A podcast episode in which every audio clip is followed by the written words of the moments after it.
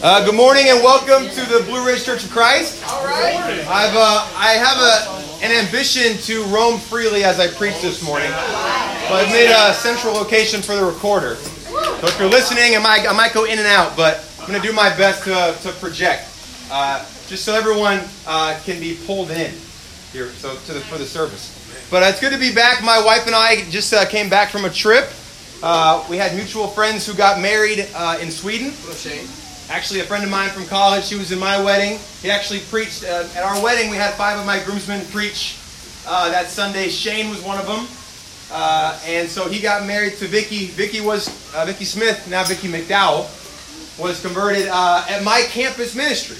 Uh, she's a Hokie, so we were. She was baptized there probably like eight years ago now, and it's really cool when you know, you get to see someone not only make Jesus Lord, but also years down the line get married to a disciple and to uh, to do it God's way.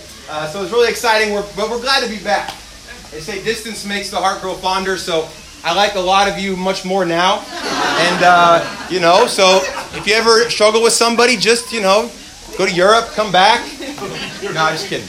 But it is good to be back. It is good to see everybody. It's good to be back in the Blue Ridge Church. This is awesome. I love being outside. I love having all these look at all these people right here. This water park. Uh, our kids are having a blast down there in Kids Kingdom. So it's just gonna it's just an awesome day. And as Seth already said, let's just try to enjoy and see this the way God sees this.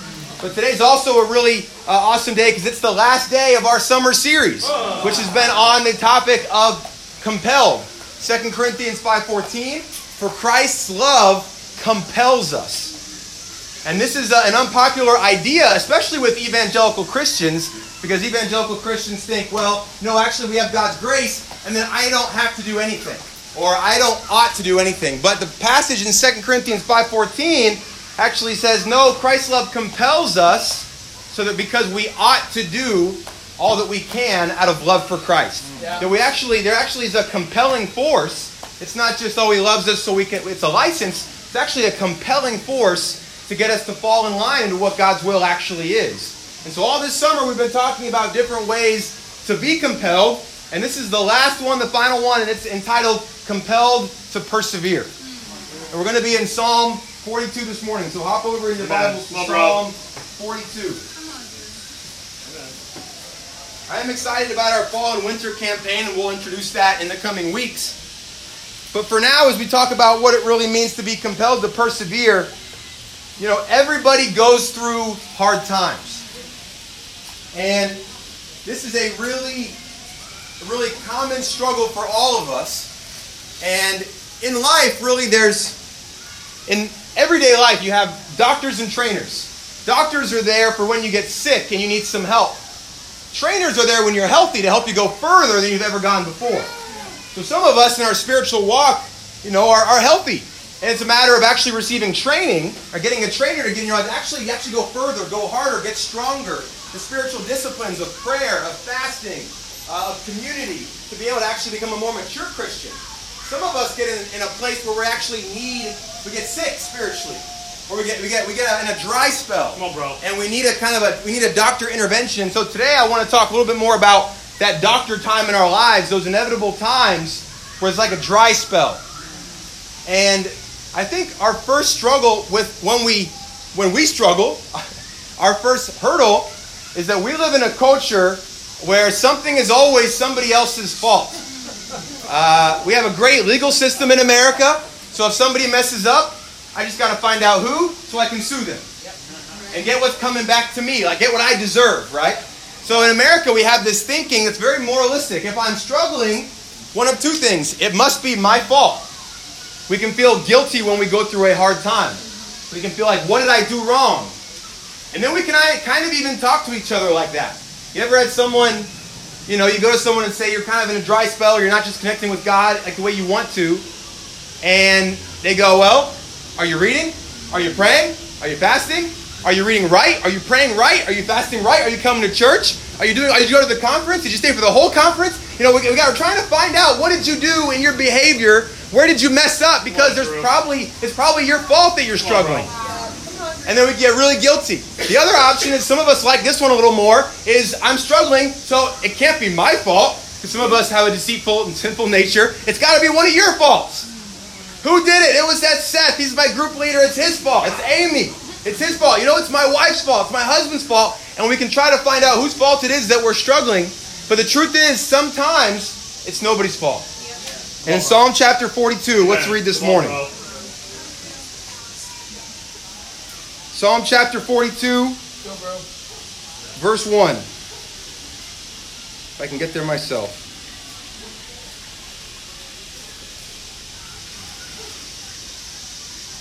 Okay, here we go. Psalm 42, verse 1. For the director of music, a maskil of the sons of Korah. Verse 1. As a deer pants for streams of water, so my soul pants for you, my God. What is it like to pant? Right? It's like desperate, right? My soul pants for you. My soul thirsts for God, for the living God. When can I go and meet with God? My tears have become my food, day and night. While people say to me all day long, Where is your God? These things I remember as I pour out my soul. How I used to go to the house of God under the protection of the Mighty One with shouts of joy and praise among the festive throng.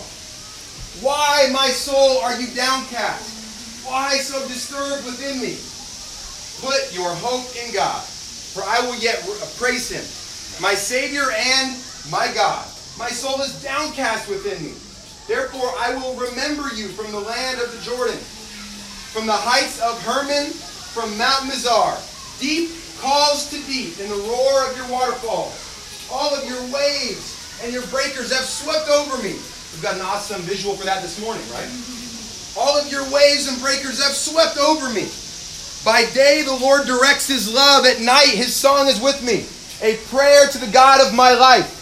I say to God, my rock, why have you forgotten me? Why must I go about mourning, oppressed by the enemy? My bones suffer mortal agony. My foes taunt me, saying to me all day long, Where is your God? Why, my soul, are you downcast? Why so disturbed within me? Put your hope in God, for I will yet praise him, my God and my Savior. Now, the young person who's writing this this psalm is going through quite a bit. And there are some times in life when we struggle because honestly we've sinned. And a lot of us know Galatians 6 5 that says, God is not to be made a fool. Whatever you reap, you will sow.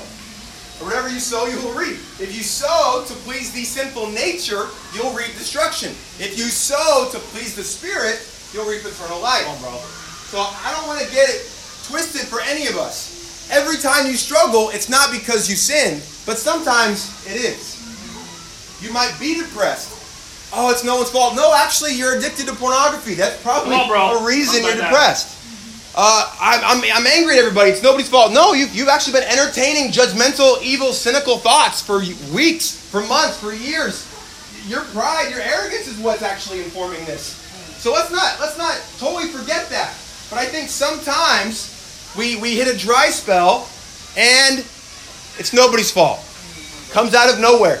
This is a hard thing for Christians because I think yep. that we think once we go come out of the water, that's not going to happen anymore. We're going to be good.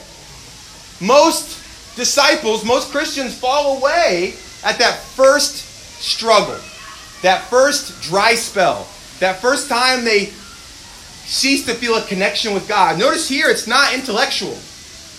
He's not saying, I don't know, I've uncovered some, some other doctrine, or I don't know, like a, I don't know if I believe God exists. No, he's actually saying in verse 2, where can I go to meet with God? He's like, I, I don't experience, I'm not feeling, I'm not tasting, I'm not hearing, I'm not sensing God anymore. You ever feel that way? Like, okay, I, I just don't, I'm not connecting with God. And the psalmist is struggling. We, we see him struggle. Where, where can I go meet with God? And our, there's really four struggles that we have. The first one is that we can be moralistic. We can think that, okay, if I just work harder, if I pray longer, if I learn more scriptures, if I baptize more people, if I just hold my tongue more often, that my problems will go away. Come on, bro. And the problem is, is that's not always the case. For we know that even Jesus went through great struggle. He didn't bring it on himself. But we live in a fallen world. And struggles, struggles coming. But we tend to think that way. And we tend to talk that way with each other. And sometimes it's the case, but most of the time I think we just got to be, we can't be caught off guard, I guess is what I'm saying. We can't be surprised. And I think that's why young Christians struggle when they go through that first dry spell, that first drought with God.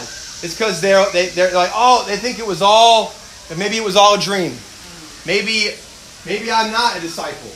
Maybe I'm not enough. No, I'm, I'm struggling again. I thought I, I got baptized. I thought this was going to be my past. And we get disillusioned. And the second problem, the first is moralism. The second is we get disillusioned. Come on, bro. We get hopeless, like, ah, you know what, maybe being a Christian, at first it was about going to preach to the world. It was about being pure. It was about having an awesome marriage. It was about having my kids and my grandkids being Christians. And then at some point we just go, you know what, maybe maybe I'll just try not to fall away. Maybe I'll just do my best to, to stay alive here. And we get disillusioned. And we kind of allow a bad situation to get worse. You ever played a sport and something bad happens and you're so like hurt by it that you don't really act and it gets worse? You know, like you're playing maybe outfield in baseball and they hit the ball to you and you're like, oh man, they got a single. And then it rolls by you.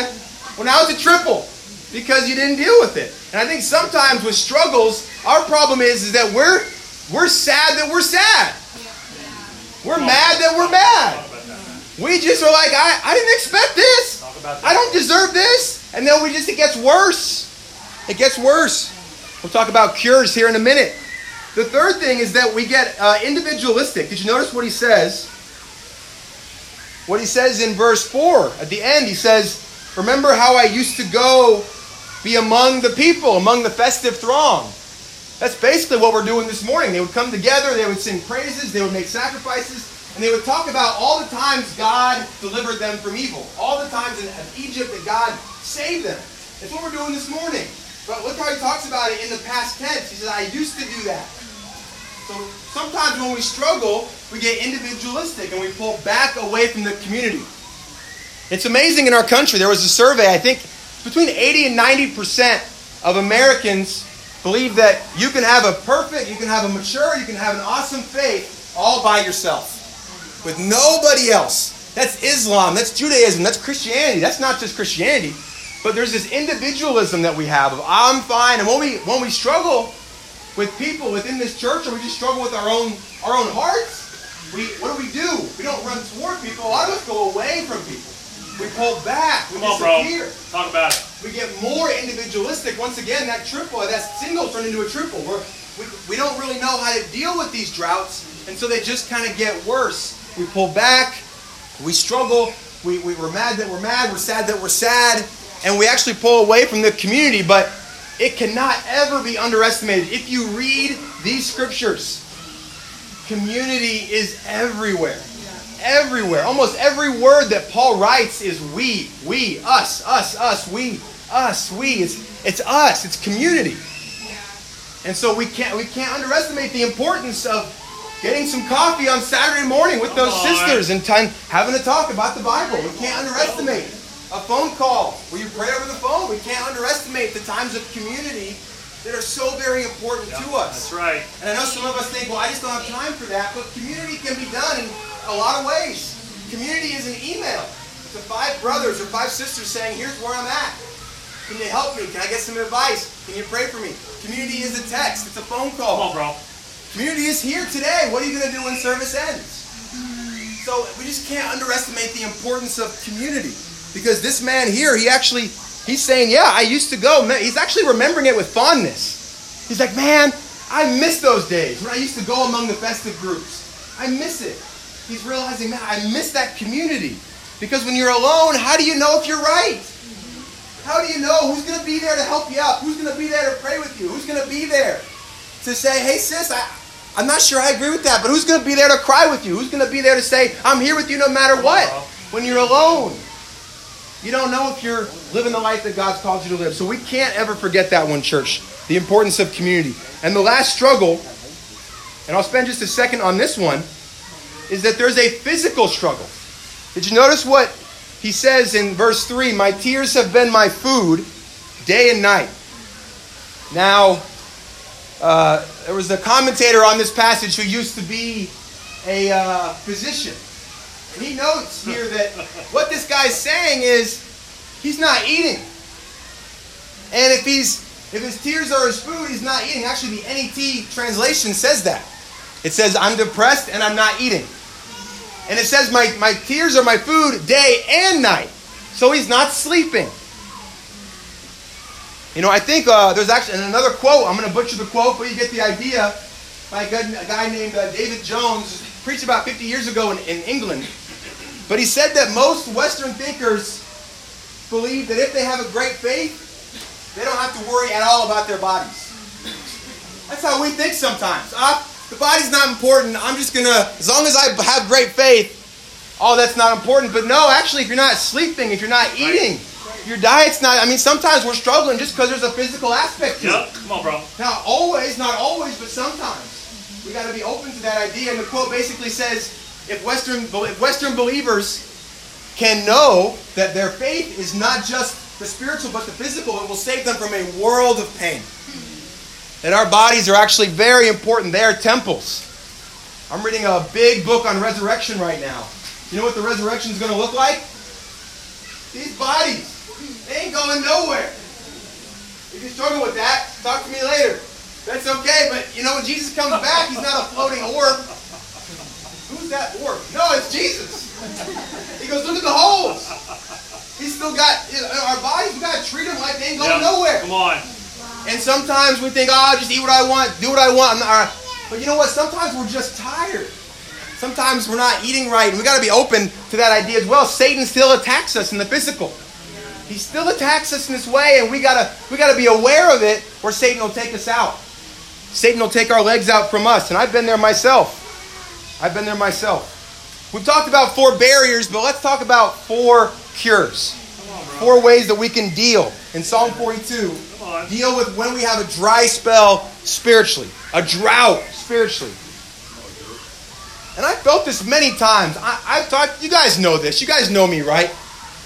No one said anything. You guys, maybe some of you know me. Yes, we know you. You know, uh, some Monica knows me, okay? And I, you know, I love guys. There are a lot of you in the church that just you pour out your soul to God, and I'm like, how do you do that? I'm not good at that. My prayers are like, God, increase my faith, increase the church. Goodbye. You know, like I, it takes me time to be able to know how I feel. But the first cure is we got to pour out our soul. Notice he says that here in the passage. He says, I, I pour out my soul when I pour out my soul to you in verse 4, right? The first cure is pour out your soul. Now, this guy, what's he struggling with? Not connecting with God. But what's he writing? What is the what is a maskil? That's a song. So, his response is not to just say, I don't feel anything, so I'm not going to pray. I'm not going to go to church. I'm going to I'm gonna peace out. No, he actually writes a song to God. Right. Come on. He's writing a song about how he doesn't feel anything. So if we're gonna, we, we the first response is we got. If, if you're feeling nothing, at the very least, tell God how much you feel nothing. If you're angry, at the very Come on. least, tell God how Come angry on. you are. Come on. If you're if you're stri- if you're like, I don't know what to do, tell God how you don't know what to do. Amen. This guy writes a song that we get to have now because I'm grateful for it.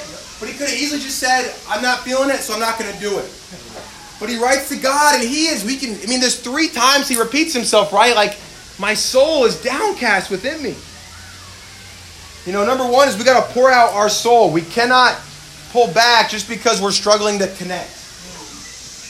We got to go. I go on prayer walks sometimes, and sometimes it's 30 minutes before I say anything. But you just got to try. Make that effort. Go through those times because, you know, God is God. If anybody can handle your mess, it's not not even me. Like, oh, Drew, I can tell Drew on my. Give it to God. I remember a brother told me that once. He was like, go on prayer walks with your wife because instead of her dumping all her worries on you, she'll dump them on God. That's a two for one. Because She's not putting them on me. She's putting them on God, and then I get to hear what she's feeling. I get to hear what she's concerned about. I was like, man, that's, that's awesome. That's great. So prayer walks with your spouse, prayer walks with each other. Let's just not ever give up and not ever pull back, especially, especially young Christians. And we got to help young Christians Yep. through these hard times. Young Christians struggle. They go, oh, it must all be a lie. But they've been baptized for three months. We got to help them see, no, listen, this is a part of life. They think, why am I going through this? I got baptized, this shouldn't happen. What they normally don't think is, hey, you're going through this with God. Imagine if you went through it without God. We don't think that in the moment. We, we get we struggle. We got to help. We got to say that to people. We got to tell them. Imagine if you didn't have God. Imagine if you didn't have the body of Christ. How disillusioning that would be. The second thing is he analyzes his hopes. He keeps repeating himself to something important. He says, "Why, my soul, are you so downcast within me?" You ever gone up to somebody and said, "What is wrong with you?" You don't really want an answer, right? It's like a rhetorical question. He's talking to himself. He's saying, Why are you so downcast? He's saying to himself, I know his name. I don't know, maybe it's Eli. He's saying, Eli, why? Why are you so discouraged? Why are you down? Why, why is my soul so depressed? Why am I struggling? And then he tells himself, he talks back to himself. You see that? He goes, Put your hope in God. Come on. You know, we listen to ourselves all day, but do we preach back to ourselves? We hear ourselves, Drew, you're no good. Drew, the sermon's going to stink. Drew, I don't, you know, you're not doing what you should be doing. You're lazy, Drew. And, but you know, we listen, but do we say, no, God is good? No, I, I no. For February 21st, 2003, that's the old Drew. I, now I have Jesus. Do we preach back to God? So a lot of times we don't. We let we let the simple nature, we let that big demon on this shoulder gets really big, and he talks the whole time. But number two is we got to analyze our hopes. A part of what why we struggle is it allows us for some pretty good self-examination, right? We talked earlier about may- maybe the, the struggle is no one's fault, but it gives you a chance to analyze your hopes. A good example is in I think it's 2 Samuel 1, but David loses his son. His son mm. leaves him and tries to take the government pretty much, and he loses the faith of his people. And David, David is depressed because he's lost his two big hopes his son, his family, and his, the affection of his people. When we struggle, it allows us to be able to examine why am I so angry? Is it because I didn't get paid as much as I thought I would? It- you analyze what's your hope in? Is your hope in the paycheck? Why? You know, I'm so depressed that that girl doesn't like me back. Well, why, why is it destroying you? Maybe there's a you have too much hope in that. And so it gives us a chance to actually analyze our hopes and reassess our hopes and preach back to ourselves. Amen. Preaching is not uh, an easy thing. Uh, you, if you walked into a city and just preached to a random group of people, have no idea what their culture is or where they're coming from, they wouldn't just listen to you. You might be offensive, or you might hurt their feelings, or they, it might be irrelevant. You got to know who you're talking to, right? In the same way, we got to know who we're talking to. We got to know what helps us. And what when Selena preaches to herself, it may be a little different than when Pierre preaches to himself. But you got to know your audience. You got to know who you're talking to, and you got to have those things that really encourage you that you can hold on to. Maybe it's a song, maybe it's a verse, maybe it's just a truth about God, a promise of God. We got to get really good at preaching to ourselves. And this is not just individualistic, but it's also preaching to each other when we get together in those communities. Amen. And the last two things, number one, number three, really, because we're going through four. Number three is remember the grace. Mm. And this is a big one. You can miss it when you read through. Uh, but he says in verse 8, By day the Lord directs his love.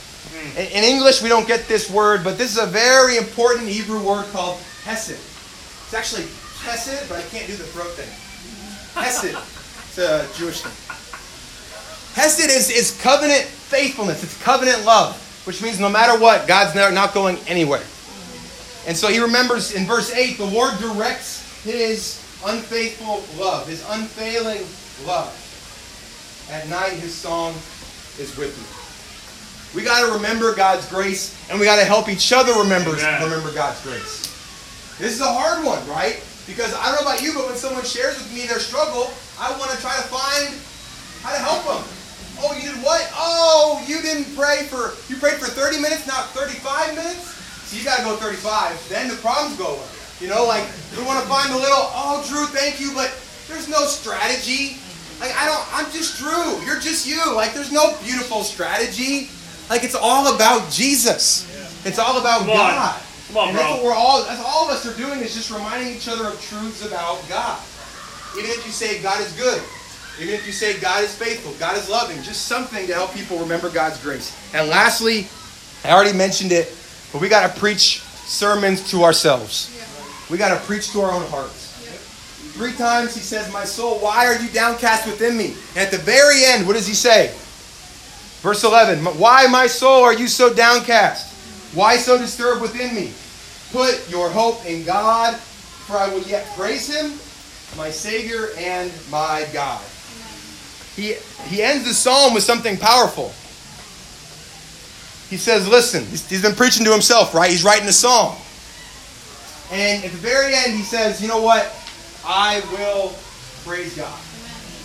And sometimes we gotta be real. He doesn't say, I'm gonna praise God now, I'm gonna get there. And sometimes it's just a commitment to saying, Bro, I'm not in a good place, but I wanna get in the right spot. Come on. My heart's not right about this. Come on. We gotta be honest about that, or it's gonna fester and Yep. gonna, everything's gonna go bad. It's gonna be factions in the church. Just say, sister, my heart's not right about this, but I want to get my heart there. But I want to get my heart right. Help me understand.